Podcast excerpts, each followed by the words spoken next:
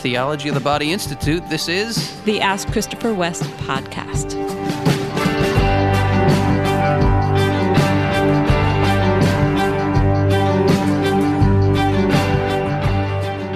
Hello, podcast listeners, and welcome to Ask Christopher West. I'm Wendy West, and I'm here with my husband, Hi, Wendy.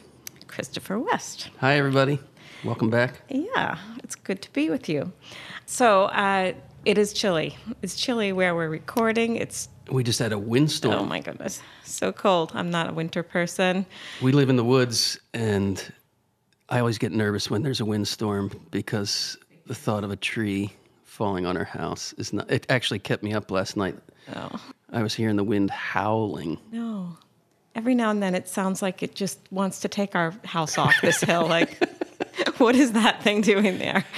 Visions of the Wizard of Oz, like Yeah, the house get, going up in the windstorm. I know, but fortunately, nothing, nothing damaged. Not even any big branches. No, little branches everywhere. So that's good. But coldness brings up a topic, which is a funny one, that um, you have a little unusual habit when when you get a a little extra cold. Could you share that with our listeners? This I- is they this, will be okay. I, I remember when we were talking about some of my habits on a previous episode. I got a little. Uh, I felt rather exposed. a little talking- shy about that. So this one's really weird. I, I in fact, I'm going to share this only because I want anybody out there. If you know anybody who has this strange coping mechanism with the chill, then you please write in and let us know because uh, I I do wonder if I am the only person on the planet that when I get a chill, I know this is weird. I I quack. It's true. He quacks. I'm not kidding. It, so uh, so I can I can elicit the quack even if I don't have a chill. So this is what happens when I get a chill. it's so weird. when I get a chill, I hate that feeling of it going up my back. It like shakes my whole body, and I try to avoid it. So one time, this is probably 25 years ago or 30 years ago, I said I am not gonna I am, I am not gonna let this chill go up my back and make me feel crazy. So I just let it out. I let it out my mouth, and it made this sound. so whenever I get a chill, I quack.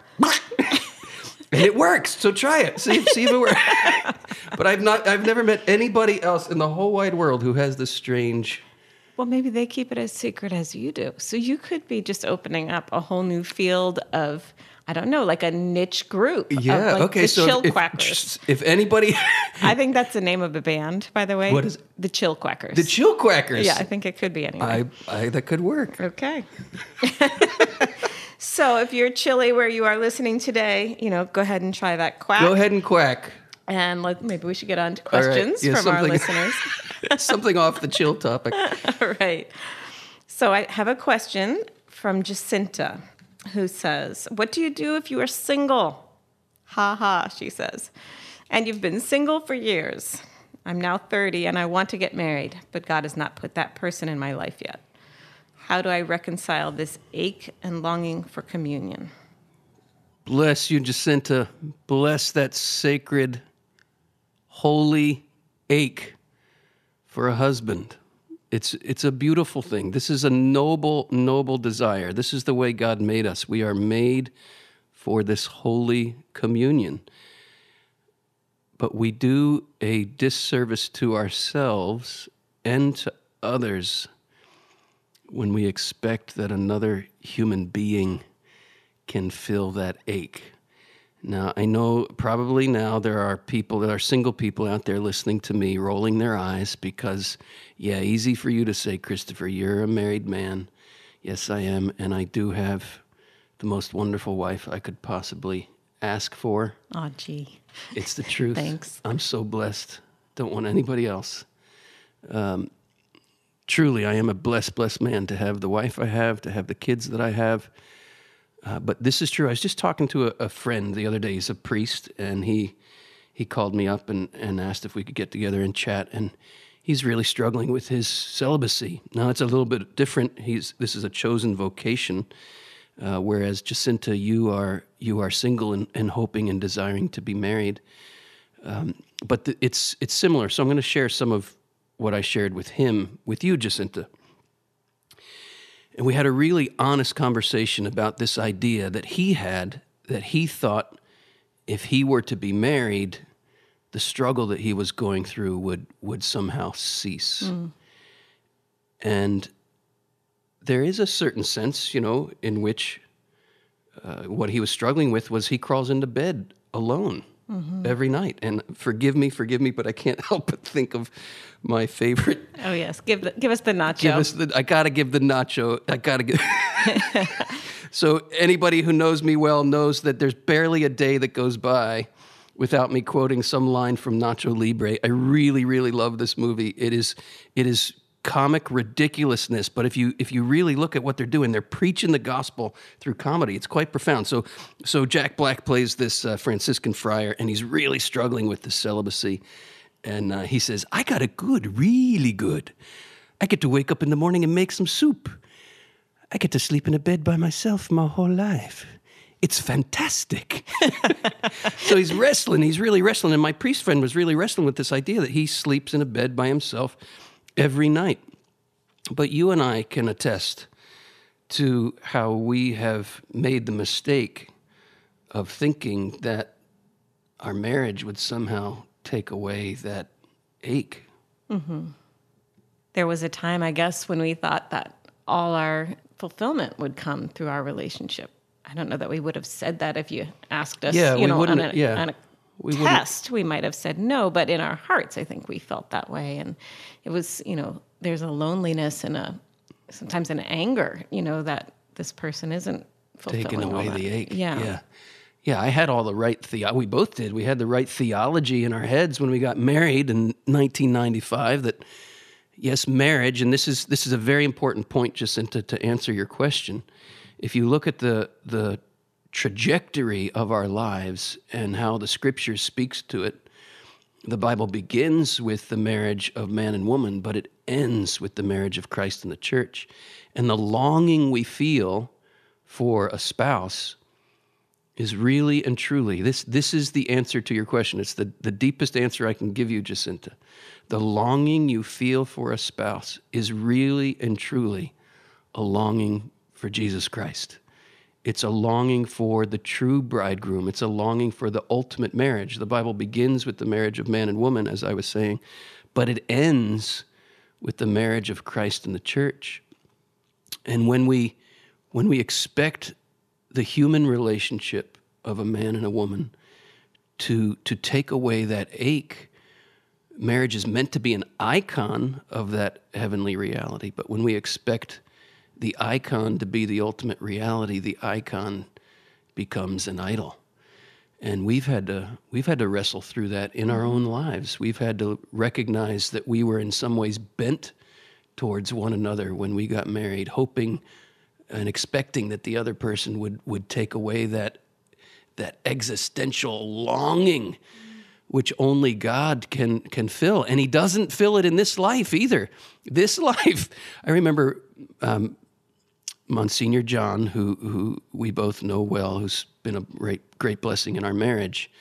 He was one of the first to to help me realize that growth in holiness is actually measured. I remember him saying by not the diminishing of that ache, but its increase that was a that was a pretty radical paradigm shift for me because I was angry at that longing, and I imagine Jacinta, sometimes you might get you might find yourself angry that you have that longing, that sense of being unfulfilled. Um, my my answer to the question would be to learn how to turn that longing into a prayer. Because prayer, as Pope Benedict XVI said, is nothing other than becoming a longing for God.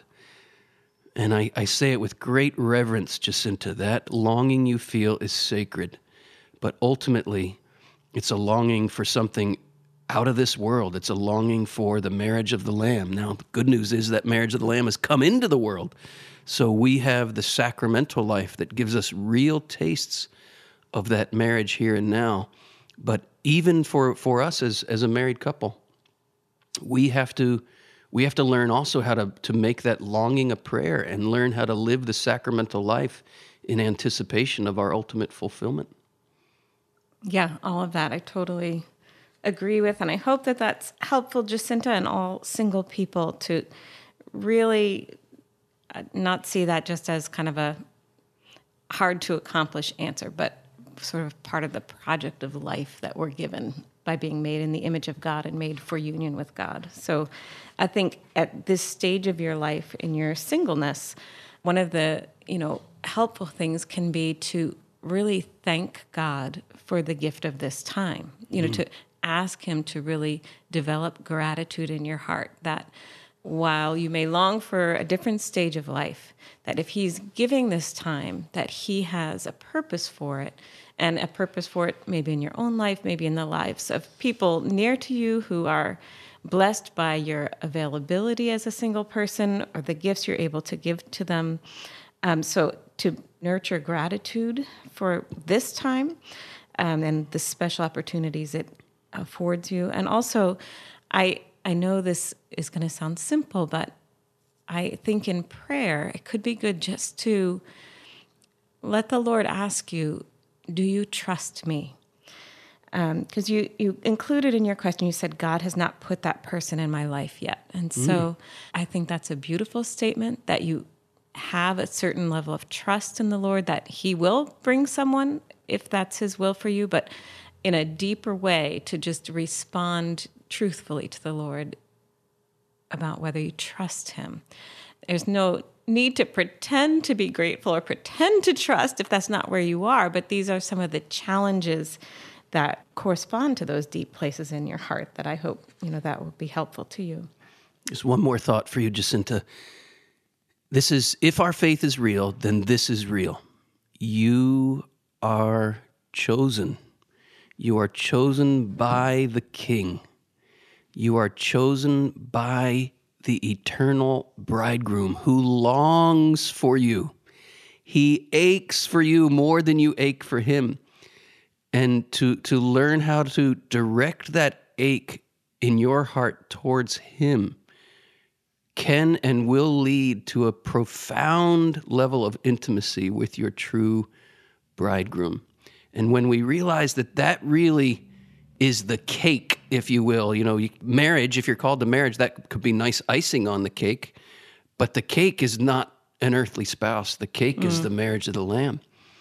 And that's real. If that's, that's awesome. That's really real. If our faith is real, then that is real. You are chosen, Jacinta. You are deeply, deeply loved. I have another question for you. Uh, this comes from a listener named Tom, who is married and has a specific question related to married life. Tom says, I often struggle with my own sexual desire for my wife and distinguishing whether this desire and how I express it is right or wrong. He says, We're planted in the church's teachings, but my experience has been one at times of guilt over whether I'm truly being loving or lustful toward my wife. Bless you, Tom. Bless you, brother.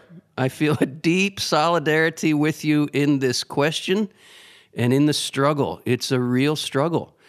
Uh, you know, if I'm wondering if there might be listeners out there who, who aren't familiar with even making these distinctions. Some people out there might be thinking, "What? What? This is ridiculous. It's your wife. Just enjoy." Mm. Mm.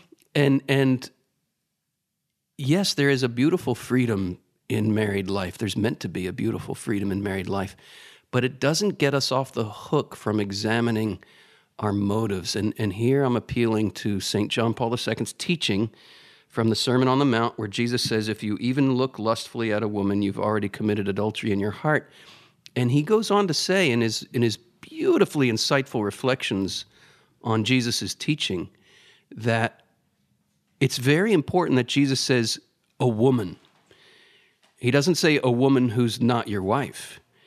And he, he goes on to say, and this, this, this got dramatic reaction around the world. There are headlines in newspapers hmm. around the world uh, confusing what John Paul was saying and, and just with ridiculous interpretations when John Paul II said, it applies also to your wife. You could treat your wife, and it goes the other way too. A, hus- a wife could treat her husband. Yes. as an object of lust, and that means as a, as an an object to use for selfish pleasure.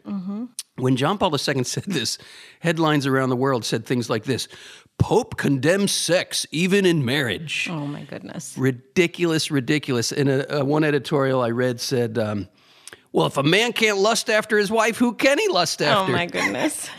Uh, the the answer to that would be no one. but here's the point: lust is not the only way to live and experience sexual desire, and this is what Tom already understands and knows, and this is where the question in Tom's heart is coming from. Which is a beautiful question. Which is a- and Tom, you know, I just want to affirm that that that's a beautiful struggle, even if it's an, a difficult, at times painful struggle. It's also, you know, a rare struggle in that, as you were just sharing, Christopher, many people don't even Don't think even about make these things. make So- these distinctions. so there's a beautiful gift of your heart just shining even in the question. That's right. That's right. And here's another point. Even if we don't make the distinctions or ask these questions, it doesn't mean we don't feel it in our hmm. hearts when we're being used. Mm-hmm. And I'll often say to, and I speak from the male perspective because obviously I am a male. Uh, so I'll often say to the guys in my in my audience, you know, and it's a call. They know I love them. I'm not there to to, to rail against them because it's a struggle I have to look at in my own life, of course. Uh, but I'll say, guys, I know it's a cliche, but why do so many wives claim headache when we're interested in in sex? I say maybe maybe it's because they feel used rather than loved. And this is real. This is real. It's marriage doesn't make it okay to to treat your spouse as an object to indulge your selfish desires. Marriage is a calling. It's a calling to learn how to love as Christ loves. Husbands, love your wives as Christ loves the church. And this calls for an ongoing, in depth, painful, speaking from experience, painful purification. All of that background to actually dive into the question how can we know? How can we how can we recognize whether we're coming from a place of genuine self-giving or a place of kind of just a selfish indulgent desire? And i don't know how much is appropriate to share from our own journey here my love but uh, I, I I know I've had to look at my heart and say, where is this desire coming from? I've had to mm-hmm. really learn how to read your heart, which mm-hmm. which intuits when my motives are are genuine and good, and when they they may be less than that, and also a learning to accept the fact that we're never going to be perfect here. It's not get perfect motivations and then come together as husband mm-hmm. and wife because that's not real. There, there are always wheat and weeds growing together in our hearts. Uh, and the goal is not to necessarily expect that we could entirely rid ourselves of the weeds, but to recognize okay, these are weeds in my heart. There's a selfish urge here. There's a there's a a lack of respect or honoring for my spouse here. A very obvious example would be maybe it's an an inopportune time to come together in the marital embrace and you're resentful about it. Maybe your wife is not feeling well, honestly not feeling well, or maybe she's just had a really hard difficult day and it's not appropriate to to expect that you would unite in your marital embrace. Mm-hmm. If if there's bitterness there, if there's anger there, if there's resentment towards your spouse, then then yeah, that that would be something to look at.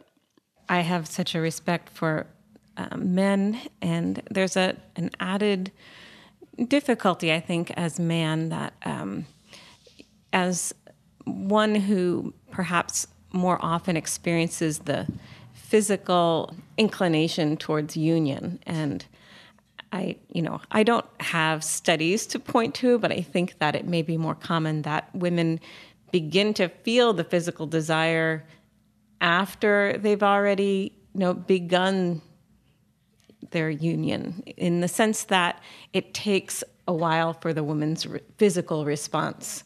And so there's kind of a, uncertainty, I think, that a man can feel, and definitely a vulnerability that, depending on your wife's reaction, to you know feel maybe rejected or accused of being unloving or insensitive. And you know so there's a lot of deep sensitive things about this whole topic. And i think probably you know there are men out there and, and women out there who can relate to this struggle.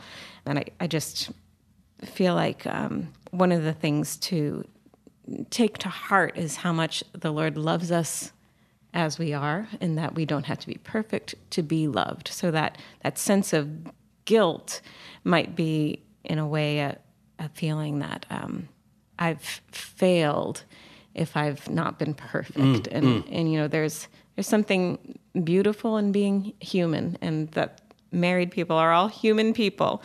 Um, no one is perfect. Your wife's not perfect, and you're not perfect. But even in the pain of some of those moments of reconsidering there can be an opportunity to receive the Lord's deep love for you and also your wife's deep love for you in those situations.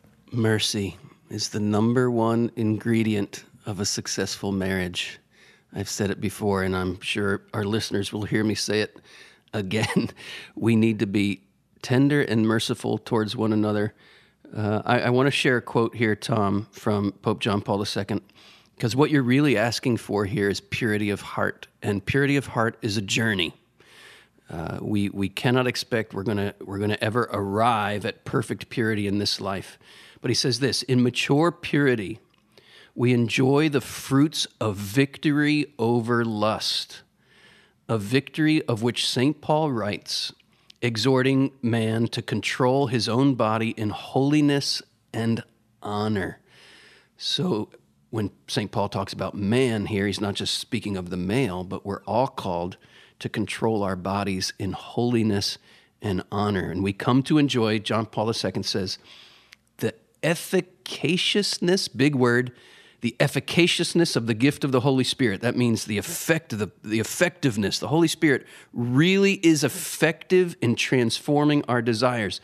And John Paul says that the Holy Spirit res- restores to our experience of our bodies and the marital embrace all of its simplicity, its lucid clarity, and interior joy. Mm. The Holy Spirit comes to give us joy. Purity of heart is not repressiveness.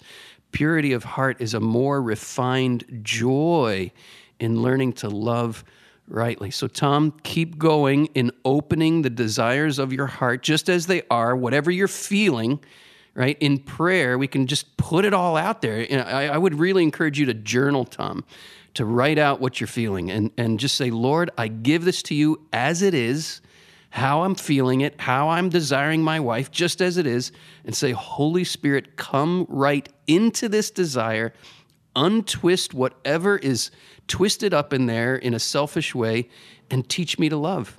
Invoke the Holy Spirit into your heart and invoke the Holy Spirit into your marriage bed to teach you how to love and take a walking stick for the journey, as Jesus says, because it is long and there are always new stages of growth in the journey of purification.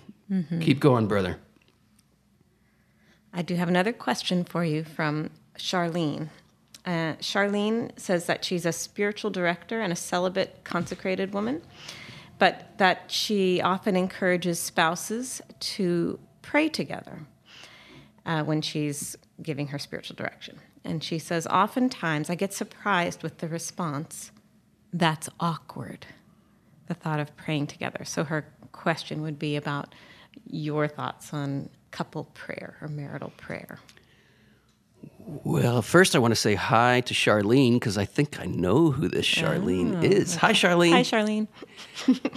uh, yeah, well, we we could share from our own journey of of learning to pray together. We've had mm-hmm. our ups and our downs and lots of mm-hmm. missteps along the way. Um, I remember just I'll share a a real mistake that we made uh, early in our journey of prayer where. Um, I was not respecting the privacy of your prayer. Mm. And I thought we should be sharing everything that we are learning in prayer. And there's a there's an intimate place in the other's heart that only belongs to God. So maybe some of the awkwardness comes from that, but also prayer should be a, a regular and normal part of of a married couple's life if they're really trying to live a Christian marriage. I can't imagine otherwise. Um, and I'm wondering, Charlene, if you're is the awkwardness perhaps prayer specifically about the marriage bed? I could speak into that. Is it prayer in general that's awkward? Yeah, I, I kind of, it seems like from, I didn't read everything that she said, um, but it did seem like from the context that she's just wondering about couples praying together In a general all. in yeah. a general sense. Yeah. Yeah, it's a call to intimacy. Uh, prayer is a profoundly intimate reality. There's, you know, there's public prayer, and thanks be to God, we have a church with an authority to say when we gather publicly, here's how we're going to pray. That's why we have the rubrics of the liturgy so that we can pray publicly together. If we didn't have the rubrics of the liturgy, you know, public prayer would be pretty chaotic. But there's also private prayer where Jesus says, when you pray, go in your inner room and close the door. Mm-hmm. And that's that's very intimate and personal. And there are certain things when I go into my inner room and close the door, there are and pray, there are certain things that I experience in prayer that I may not necessarily share with you because it's just between me and the Lord. And I'm sure that's the same for you, Wendy. Sure. But then we've had to also learn to to build our own culture of prayer as a couple, the way we pray together, which is kind of um, it's it's it's on the more intimate side. It's not public prayer, um, and it's not entirely private prayer because you're with another person. Yeah. But it's it's a learning a level of intimacy with one another that also becomes intimacy with God. Something that where we are right now in our relationship, as far as prayer together, is a certain spontaneity, a certain comfort with, um, gosh, we're just lying in bed together. And it's not that every bedtime we are going to be sure to pray together. So it's not a, a scheduled thing, but a spontaneous thing that's not infrequent to hold hands and one or the other of us to just in normal speaking, not a formal prayer, just speaking to the Lord to pray for something related to our lives or to our spouse, and the other one to then say something as well. And it's a there's a closeness. There's something about the the darkness and the quiet that's you know very beautiful and simple um, and very natural for us. Um, there can be start of the day prayers as we give each other a hug to have a simple, you know, prayer for the Lord's blessing on our work or something that we know might be a struggle, health wise or personally, that we would say a prayer for the other in those moments. Times when we're just both maybe having difficulty making a decision something in our parenting or our finances, you know, that we just take one another's hand and just say something to the Lord mm-hmm. together. So I just share those as examples of, you know, kinds of prayer that we are really blessed to share with one another. And then there's a a knowledge we have of one another with our maybe deeper interior struggles where we'll be praying for one another separately. And then maybe we'll kind of check in with one another how you doing with that? And um, I, I always feel very blessed and affirmed when you'll sometimes just put your hand on my my chest because you know I'm struggling with something and you'll you'll pray a prayer of blessing. Right. Uh, but I would I would say to those who are wanting to learn how to pray as a couple, and, and of course it's always a journey. We're still learning how to pray as a couple. There's always more to learn.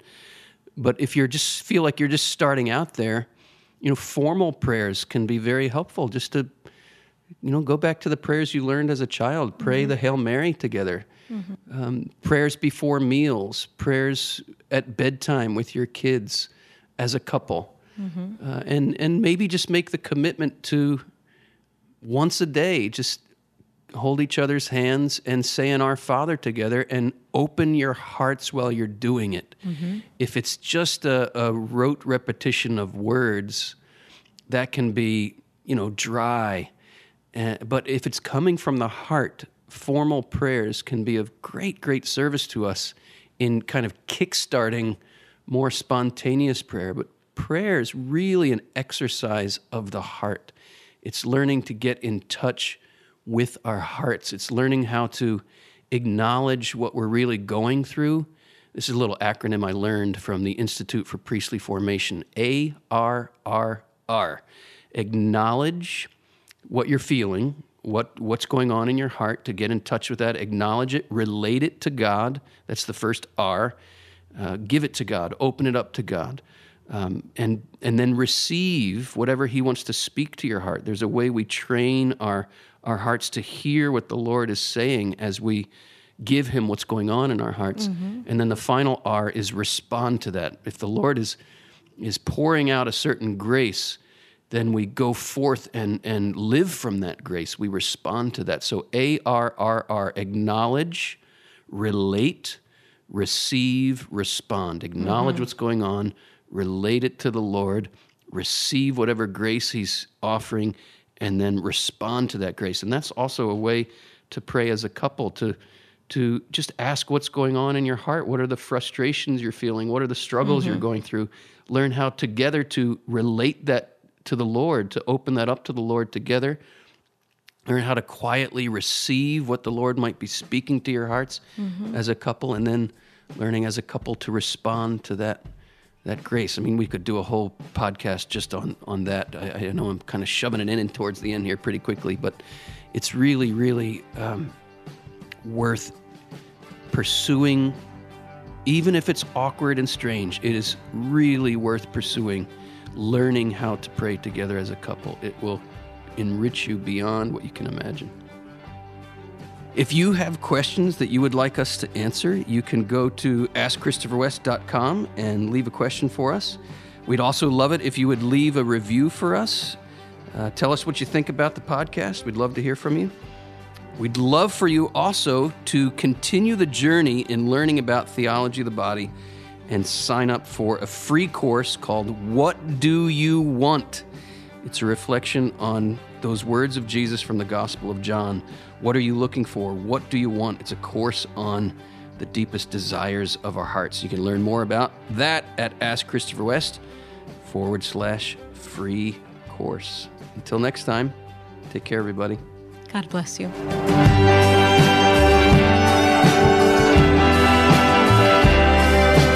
The Ask Christopher West podcast comes to you from the Theology of the Body Institute, with music by Mike Mangione and production by Sounder and Key.